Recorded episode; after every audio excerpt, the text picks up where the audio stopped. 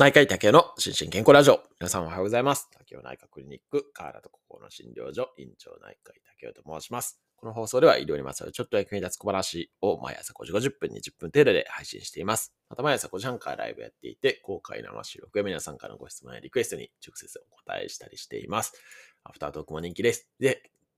噛みました。ぜひご参加ください。ということで、えっ、と、今日はですね、久々にちょっと論文紹介をしてみたいと思います。ちょっとね、面白い論文が、えー先週、先週じゃない、先月かな、あの、出ておりまして、それをご紹介したいと思います。で、紹介する論文はですね、えっ、と、Annals of Internal Medicine っていうですね、これ、あの、米国内科学会っていうのがあるんですけれども、まあ、日本は日本内科学会っていうのが当然あるんですけれども、内科医のほとんどが入ってる学会なんですけれども、それの米国版っていうのがありまして、そこの、なんていうんですか、公式雑誌、オフィシャルな雑誌で、えー、なんですね。で、記事のタイトルが、あ記事というか論文のタイトルが、あテレメディスン vs インパーソンプライマリーケアっていうことで、 treatment follow-up visits っていうことで、あの、まあ、要は遠隔診療ですね。まあ、ちょっとこれ、タイトルにはオンライン診療と書かせていただきましたけど、まあ、厳密にはね、ちょっとオンライン診療と遠隔診療で違うんですけれども、まあ、あの、向こうで言うとこの telemedicine ですね。あの、遠隔診療と普通のまあ、いわゆる対面の診療ですね、をプライマリーケアで行ったらどうなったかみたいな、そんな論文が出ておりましたね。これはね、もう、あの、オンライン診療をやってる、あの、東クリニックとしてはですね、もう興味津々で読まないといけないっていうような、そんな感じになってまして、読ませていただきました。で、えっ、と、たあ多分というか、あの、皆さんはですね、ちょっと私は米国内科学会の会員なんで論文全体読むことはできたんですけれども、お多分、そのログインしないと、あの、アブストラクトの部分ですね。えっ、と、そうですね。アブストラクトしか見られないとは思うんですけど、まあでもそれでもね、あの、ある程度の要点はわかるかなと思うので、一緒に読んでいけたらなというふうに思います。で、まあ背景の部分はいいですかね。まあ背景はま新型コロナウイルスで、えー、まオンライン診療ですね、その telemedicine が、まああいろんな状況においてね、使われるようになったよね、みたいな、そんな形が書いてあって、で、これは、あの、後ろ向きっていう研究で、まあその、えっ、と、2021年の、えっ、と、いつだったかあ、4月から12月までですね、に、えっ、と、1300人を超えるプライマリーケアの人に、えーどういう医療が提供されたかみたいな、そんな感じの、えっ、と、あ、違う、プライマリーケアプロバイダーですね。だから、あの、医療者が1300う以上っていう感じですね。はい。それのおデータを、まあ、後ろ向きっていうふうに言いますけれども、まあ、後になってから抽出したみたいな、そんな感じのデータになってます。はい。で、えーっと、結果なんですけれども、これすごい規模のデータになっていて、えーっとですね、ちょっとお待ちくださいね。ちょっといろんなところにね、翻訳とかも入れたんで、あれなんですけども、えーっと、どこに行ったかわからなくなってしまいました。あ、ここにありますね。はい。えっと、結局ですね、トータルに、えっと、これなんだ、235万かな。235万700、違う、7598例ですね。はい。これで、えっと、遠隔診療ですね、テレメディスンと対面での医療施設の受診でどうだったかみたいなのを検討したっていう感じですね。で、まあ、ここで言う、あの、テレメディスンですね、は、あの、まあ、日本で言うところのオンライン診療、日本で言うところのオンライン診療ってね、必ず画像付き、画像を付き音声でやらないといけないんですけど、向こうのこのテレメディスンの定義だと、まあ、ビデオだけでもいいし、電話による診察でも OK みたいな感じになってるので、まあ、これ電話と最新っていうのは日本でもね、えっ、と、コロナの特例で認められてはいたんですけども、まあ、そういう感じの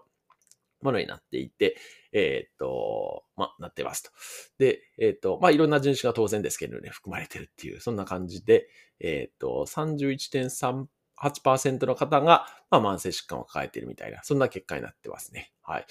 で、実際にですね、えっと、まあ、いろんな治療をですね、がされていたのが、対面が46.8%、ビデオ受診があ38.4%、電話受診が34.6%っていうことで、まあ、やっぱりね、まあ、これ、日本ではね、ここまでの数字に全然ならないと思うんですけども、あの、対面に比べてね、まあ、あの、テレメディスンですね、遠隔医療を使われている方、すごい多いなっていう感じしましたね。まあ、トータルでは、えっと、50.8%っていうことなんで、そのうち19.5%がビデオで31.3%が電話っていうことで、まあ確かにね、日本もね、電話まで含めると、まあ一時期、特にそのコロナの第2波ですか。その、緊急事態宣言が出たくらい時は、まあ、病院でも結構電話と最新やってる方は多かったですけども、でもそれでもね、5割まではいかないかなっていう感じはしたんで、やっぱりアメリカの方がね、進んでるなっていう気はしましたね。はい。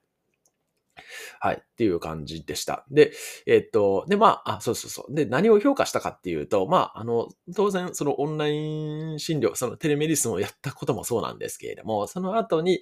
えっと、その、まあ、実際にお薬を処方されたかどうかとかですね、あと検査とか、あ画像をやったかどうかとかですね、あとは、えっ、と、再受診ですね。えっ、と、その1回目受診して、えー、7日間の間にもう1回対面で、えー、その医療機関を受診したかどうかとかですね、あと、まあ、あの、場合によっては救急ですね、受診したかどうか、あと入院したかどうかとかっていう、その辺をね、評価されたっていう感じになってます。はい。で、えー、っと、やっぱりね、こう、遠隔診療の場合にはですね、その後の再受診ですね、がちょっとだけ多いっていうことになっていて、まあ対面の場合には、えー、っと、1.3%なんですけれども、ビデオ受診だと6.2%、電話受診だと7.6%っていうことで、まあこれはまあ当然そうかなっていう感じですね。やっぱり対面で、えー、見られないというのが、まあその、遠隔診療の一番のデメリットになるんで、やっぱり対面で、えー、見てもらってなんか、こう、診断をつけてもらうとかですね、えー、いうところの、まあ、ニーズはどうしても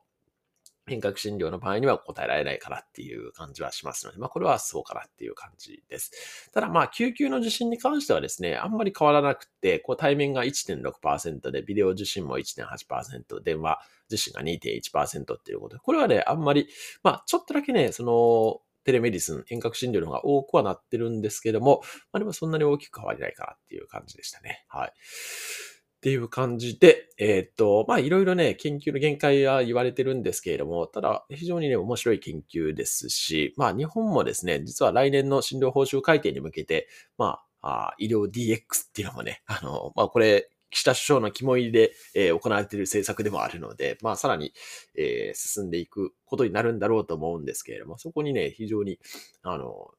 寄与する論文かなというふうに思ってご紹介させていただきました。